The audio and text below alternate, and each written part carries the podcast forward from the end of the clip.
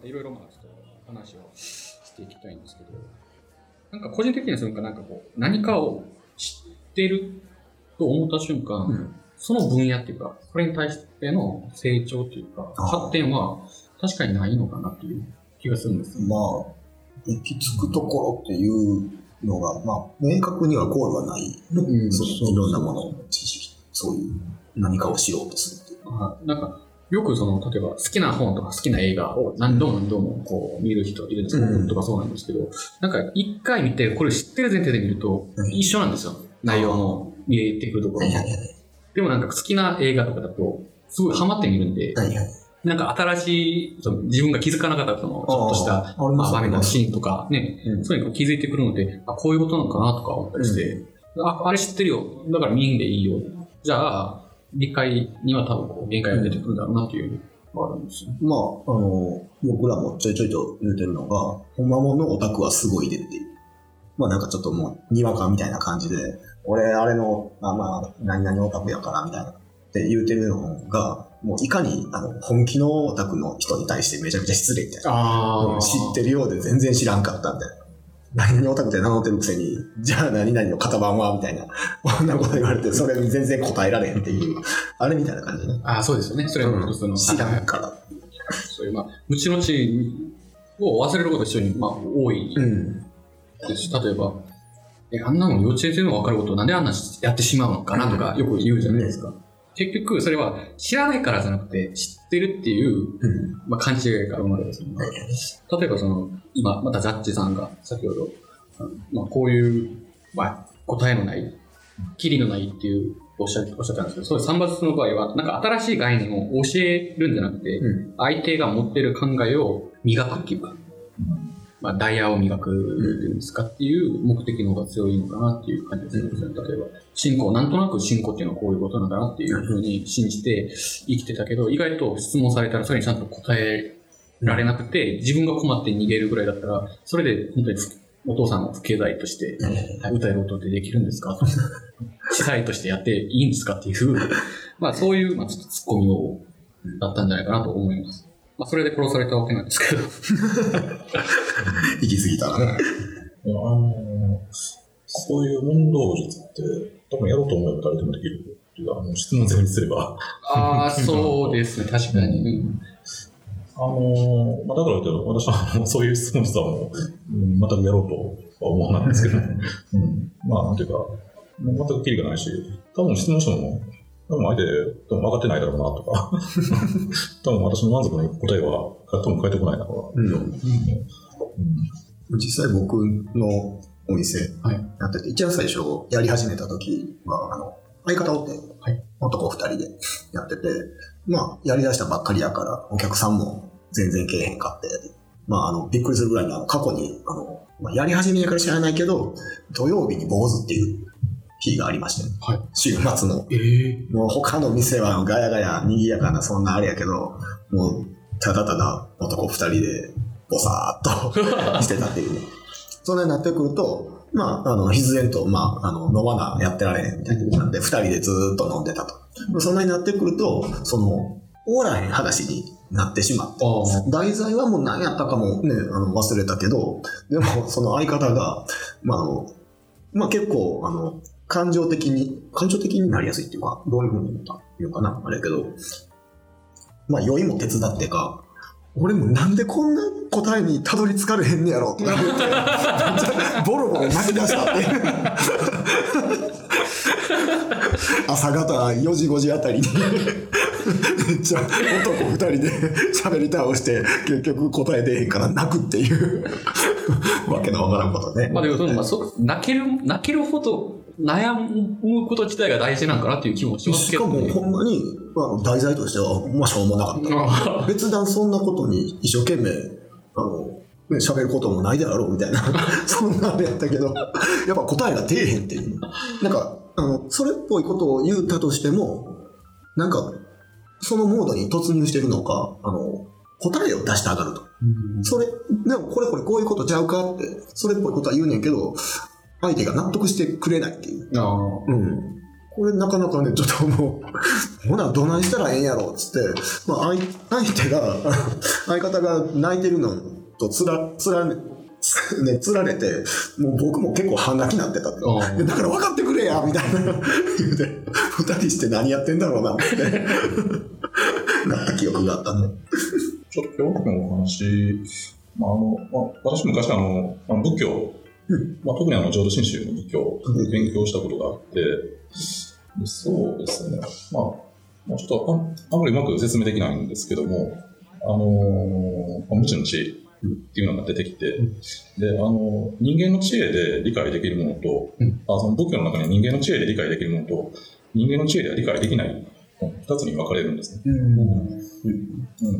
例えば因果応報っていうのが仏教にあって、でそれは生きているうちにやった行いというのが、後で自分に返ってくるっていうのもあるし、自分が生まれる前にやった行動っていうのが、今生きているときにその報いられているという、もう預かり知らず出来事が起こってしまうカルマっていうんですか。そうですね。でも人間の知恵で理解できるのは生きているうちにやった行いが、今生きている今生きている自分に返ってくる、そこまでしか理解できない、うん、でも、生まれる前があったかどうかっていうのは人間の知恵では理解できないのがあって、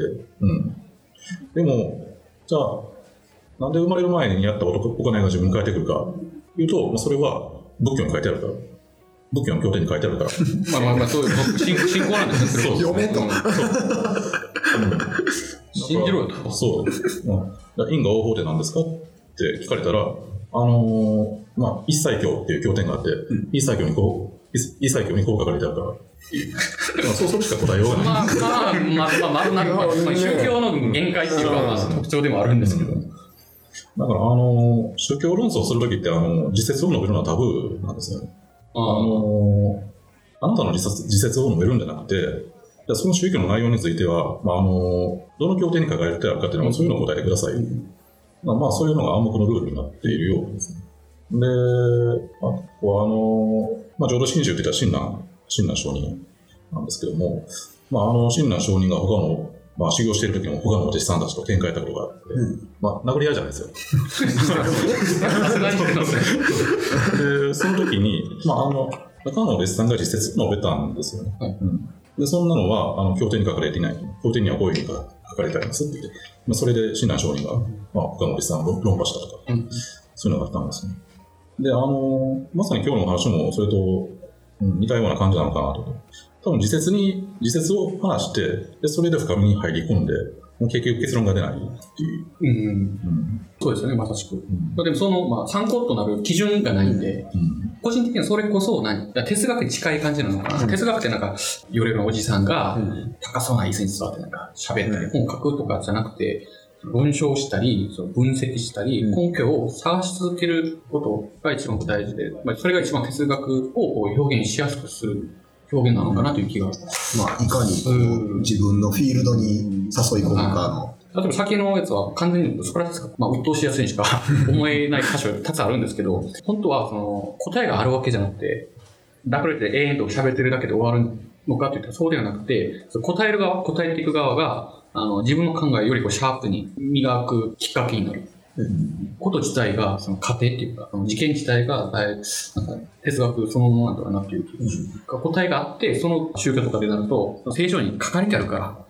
はい終わりは宗教なんですけど、哲学とは言えないんじゃないかなという、仏教であっても漢字にこう訳されてるわけなんですよ、それの解釈の仕方によって多分論争することがあると思いますし、そういうところから哲学っていうのは生まれると思います。でも個人的には僕はスコラテスの哲学は嫌いだな。先ほどアレってだったりイデアとか言ったんですけど、要はそれにもかかわらず自分も知らないとは言いながらも、何か絶対普遍的な真理があると信じた方なんですね。それをずっと発展させたのがプラトンなんですけど、弟子の。でもじゃあ絶対的な真理っていうのがあるとしたら、それは結局暴力に過ぎないと思っていまして、なぜかというと、絶対的真理があってそれを信じるとしたら、それを信じない人、もしくは人間はこうあるべきやのに、例えば、人間は160センチの身長がないとダメっていう真理があったとしましょう。いや150代と140代の人は人間じゃないのかってなるんですよね。まあ、そういう同じ考え方で生まれたのが世界第一次二次戦争もそうですし、宗教戦争も結局は絶対的真理があってじゃない人がいて、でこの人はなくすか考えを変えさせないと真理じゃなくなるわけなんで、なんかそういう全ての紛争を生み出した商品がプラトンであって、じゃあプラトンを生み出したのはソクラテスだから、ソクラテスの考え方はちょっと、まあ、すごい哲学においては考え方であったり、対話術においては意味はあるものの、この哲学をいい哲学なのかといったら、どうかなという気がします。素直には、いかないね。ギアさんはどう思ってますか？こういう、まあ、ソクラテスみたいな。まあ、結論を、設けないっていう感じのやつは、まあ、人に、まあ、丸投げしてる風やけど、でも、そうやって人に考えさせる、あれを作ってるっていう風に考えたら、まあ、なるね、愉快なクイズ出してくれるおっさんみたいな。うん。そんな風になるから、まあ、一概に、悪っていう風に、もう感じなくはない。ただ、めんどい問題出してくるから腹立つけどっていうそんな感じかね。だからまあまあおもろいことを結局おもろいことはやりよってんなあ、で果てにはこのおっさん、有名人ばっかりじゃなくて、広場に通りする人をもう掴んで質問投げてたらしいですサモロおっさんや相当暇だったんですよ。暇ですね。当然仕事言っても喋るのが仕事で飲むのが仕事なんで、だから自分は質問しかしてないから、だから自分の弟子たちとかそのボンゴの子供たちにも質問投げて終わり、だから教えたものはないっていうのもなんか分かれちゃうから、今ちょっと思ったんですけど、自分だけ質問やって。で自分で最後自分の意見言わないってちょっと無責任じゃないかな。でも結局その質問を投げて相手が答えなかったら終わりちゃ終わりになるんですよ。だからおそらくその答える側はなんか答えないといけない義務感っていうのがあったんじゃないかなっていう気がします。例えばそれこそ話ちょっとそれるんですけど、お医者さんが患者に何か聞くときは答える側はまあ義務っていうか、なんか答えないといけないっていうのは生まれるんですよ。でもナンパするときに電話番号を聞いたら答える側は無視すればいいってなるんですよ。要はで答える側が答えるっていうのは何らかの興味がある、なんかこうリアクションが起きるっていうことなんで、ジャッジさんと全く同じ考えを持ってソクラテスを接してない人はたくさんいたと思います選択ですよね結局、でも確かに投げっぱなしなのは間違いないと思う僕にもまあまあ、信仰心とは何ですかって質問されるから、いや、そんなん知りませんよ。じゃあ、あなたの意見はどうですか？いや、そういうふうに切り返す人いなかったのかなって。でも、いたと思います。多分、行ったら、ゲームみたいになったんじゃないですか。いや、先どうぞ。いや。私もそんなん全然わかんないんで、そういうの考えてる暇ないんで、じゃあ、あなたの意見はって。あ、となると、おそらくソクラテスの場合は、あなた何も知らんやんって言って、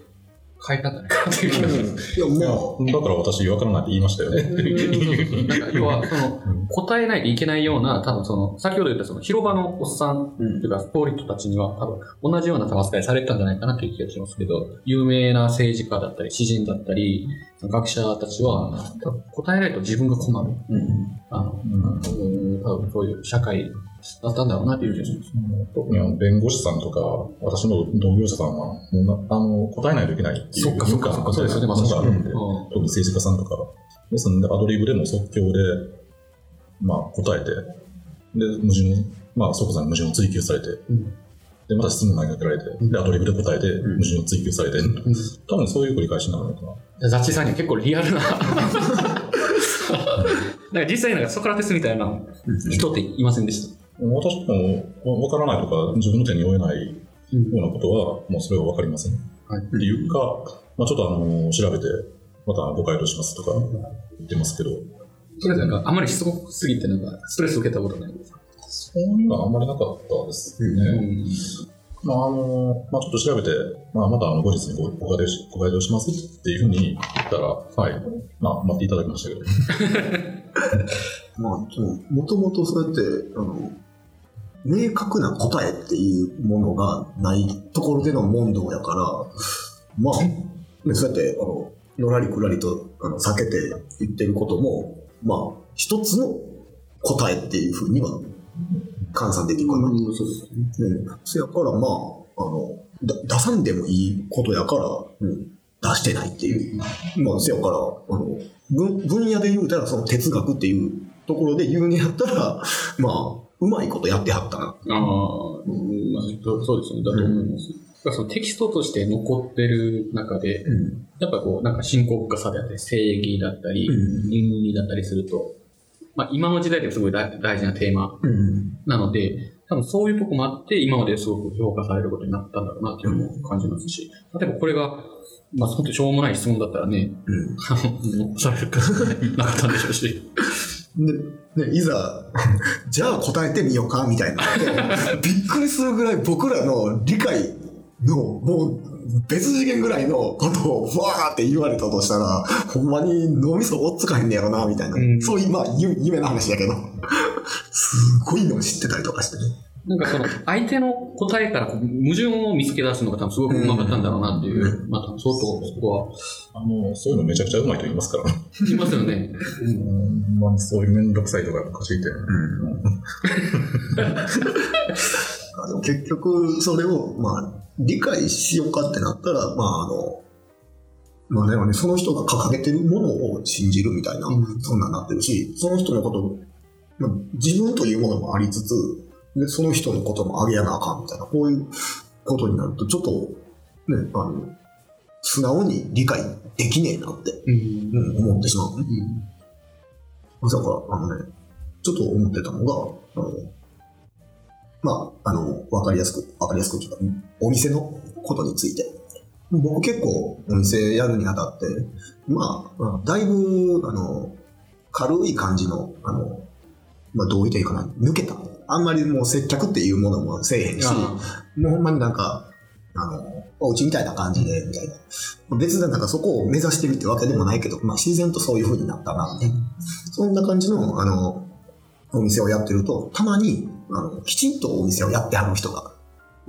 おって、その人にもうよその店で会うたんびに「翔ちゃんとこはもうあれは店ちゃうで」ってなんかお店論をめちゃくちゃ語られると、はい、うん、僕は僕なりにそれなりにこうなんかそういうのもやって、でそういうのが好きなお客さんは来てっていう、そんなんにはなってんねんけど、まあ、僕としてはやれてるねんけど、その人とは店ちゃうでっていうふうに否定をされると。なんかお店とはっていう正解がさっとある人はいるんですね、うん、きちんと接客してそんなんしやなあかんみたいな、社会人とはとか、うん、大人とはっていう説教されるっていう、うん、けど、まあ、結局まあ、確かにそうやなとも思うねんけどでも俺こんな感じでやってるけど、まあまあまかり通ってんだよとなってるから、まあ、そこに対して思想が違うっていう、次あったらぜひサンバルスをお店とは何ですか、うん、そういう押し付けがましいのは私だけじゃいいですね、もうね、まあ、確かに言うてることは分かるけど、うんうん、真似たくはねえなとそこまで自分のあれをねじ曲げてやるもんでもねえわと、うん、そうですね、うん、ちゃんと売り上げ立ってたら、別にそんな言うことないと思うんですよ。なんですよ。いやもう強いて言うんだらば、売り上げなくたって、お店はお店なんだから。そうなんですよ。うん、なんか、それすらも、まあ、範囲を広げていいんじゃないかと。個人の自由だからと。まあ、それから、なんだろうね。まあ、好き勝手やってるっていうふうに言うたらね、だいぶ言葉としてはあるけど、まあ、でもうまいことも言ってる。うん、なんだソクラテスさんもだいぶ好き勝手、うん、哲学というものを、まあ、あとうまいことを使って好き勝手やってはるのかなって。そうですよね。ちょっと思うね。でもアイロニーながらもソクラテスがどっちかっていうとお店とはっていう人なんですよ。やり方が結構ロックなだけであって、言ってることはなんていうんですかね、質問を出して答えは出ないながらも。また別のところではさっき言った荒れてグッとずっと言い続けたものやから、ちょっとややこしい人ってややこしいとでも答えを出してくれるでも答えを出してくれるでこれを弟子のプラトンがイデアというのを出して、例えばじゃあその信仰の答えが出てないのにも信仰っていう概念はみんな持ってるんじゃないかと。みんなそれぞれあるやんと、知ってるやん、うん、でも答えは出えへん。なぜかっていうと、その天国っていうかイデアの世界に信仰のイデアっていうのがあって、うん、それを生まれる前にイデアの世界に魂の状態でそれを経験したり見たことがあるから、うん、人間になってる人を覚えてるんやと。ただそれをちゃんと 100% 思い出せなかったり、うん、再現できないだけっていう考え方なんですけど、うん、結構怖い誰がそういう話を信じるんですかね例えばそのでこれがね通じたんです当時、うん、今になってはそれこそ馬鹿にされるというか、うん、でもそのイデアの概念だけは確かに面白いなっていうのがあるんですよ、うん、例えば木ありますよね、リンゴの木であったり、うん、はい、なんか木の木だったりで、木って言ったら多分皆さんそれぞれ頭の中で木の形っていうか、うん、イメージが思いつくと思うんですけど、それは何の木ですか？あ、みんなそれぞれ違うけど、うん、おそらく木っていう概念は漠然としたありません、うん、でもこれその木頭に出てきたその木のイメージって世の中に実際ありますか？ないんですよ。でそれをイデアって言うんですよ、うん、イデアがあるからそれを元にってそれを元にってその想像してる。三角形もそうですよね、うん、頭の中で完璧な三角形はなんとなく想像できるけど、世の中で完璧な三角形ってないんですよ。パソコン上で書いたものも拡大してみればドットになってるし、っていうのをプラトンティーとはずっと言ってます完璧に書いたら目では見えないんですね。でもそれを粒子の状態まで見てみようっていうことを言い出してますっていうのを永遠と喋って本にしてるのが哲学者ですそれで見つかってます。わかんねえよまあそれ今でこそそれは無理なんでしょうけど、うん、当時 の哲学者たちは楽しかったんだろうな。まあね、好き勝手にやるしね、それでなんとかそれでそれっぽいこと言ってみんな納得したら、うん、お金入るんですよボロいなでもそういうふうになんか突っ込んで考えること自体がすごい大事なんだなと思うんです、うん、老後、まあ、定年退職、まあ、自営業の定年退職ないんですけど、まあ、老後に哲学勉強したいなとか思ったりもすることもある、うんうん、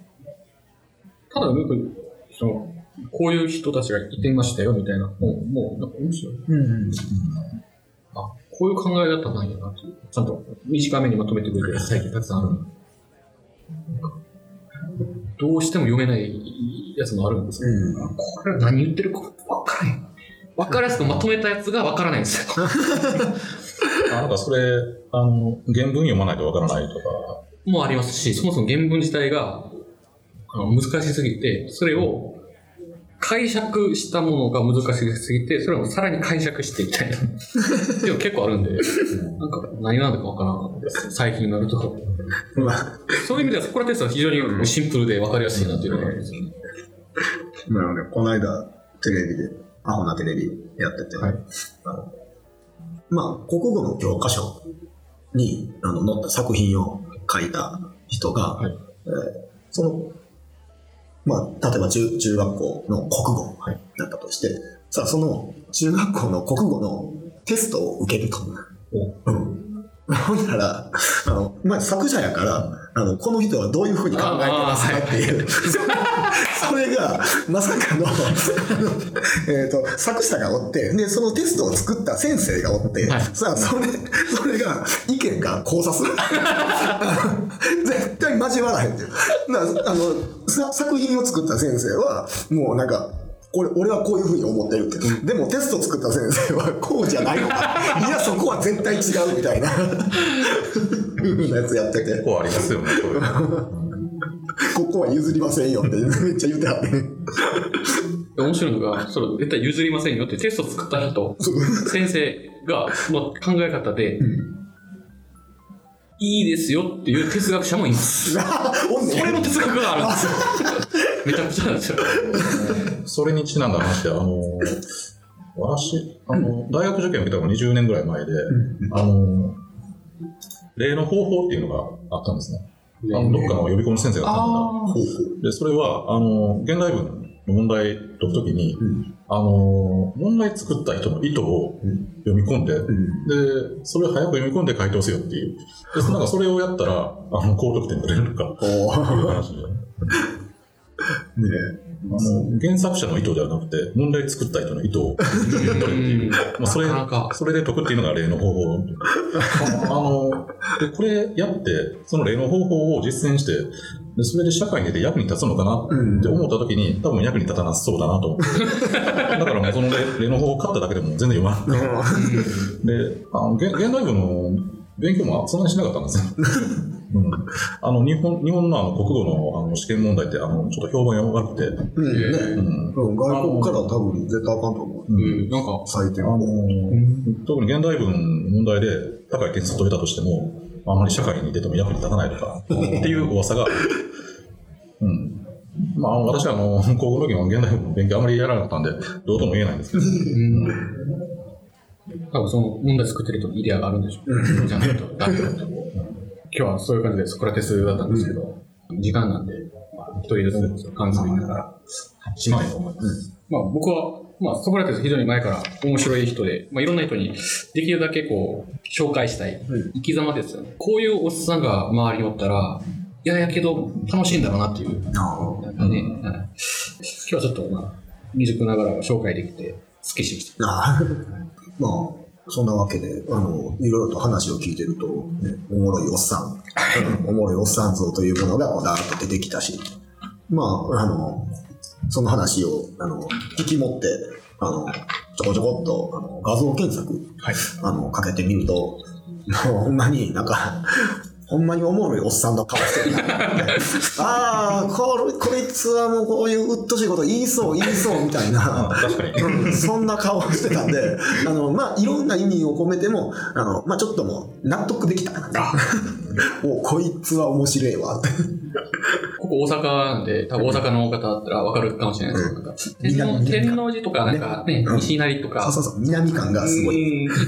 てそうな顔でもあるなっていう、うんっていうそんなんねじゃあさ、まあまあ、率直な感想を言いますと、まあ、ソクラテスさんという方相当面倒くさい人なんやなっていうふうに思うまあそうですね、まあ、ちょっと興味を持ててでもそんなに嫌われてるってわけでもないのかなと思ってそうですねすごくまあ、弟子たちにはすごく尊敬されまくってて、うん、でギリシャ一 の男前とされる弟子はソクラテスに同性愛としての魅力も感じたと言われるぐらいなんですよね、まあ、弟子できるぐらいだしね、うん、ソクラテスの直前の世代がみんな相対主義って言ってみんな正しいし、うん、何もこう否定することないっていうことで、うん、民衆の前で政治家たちが民衆が喜びそうなことばっかり言って、うん、ちゃんと政治だったり対策は打ってない時代がしばらく続いてたんで、うん、ソクラテスがそれにうんざりしてちょっとこうちゃんとした真理っていうのはあるよっていうことから始まったのが、まあ、こういう、まあ、事件につながったわけなんですよ、ねうん、それも時代的な背景も頭に入れて接するとより魅力を感じやすくなるのかなって気がします、うん、そうですね、まあ、もしこういう話するときは現代の法制度とか価値観で元にして考えるんで、で、まあ、今日の話、まあ、紀元前のお話なんで、まあ、紀元前の時の法制度とか、まあ、時代背景っていうのが、うんまあ、あると思うんで、まあ、そういうのを理解しながら、まあ、ソクラテスの書籍を、ね、進めると、まあ、多分かなり好感が持てるなというふうに、うん、思いまして、うんまあ、ちょっと、はい、興味を持てた感じがしますね。はい今日はありがとうございました。あ、もうどうもありがとうございました。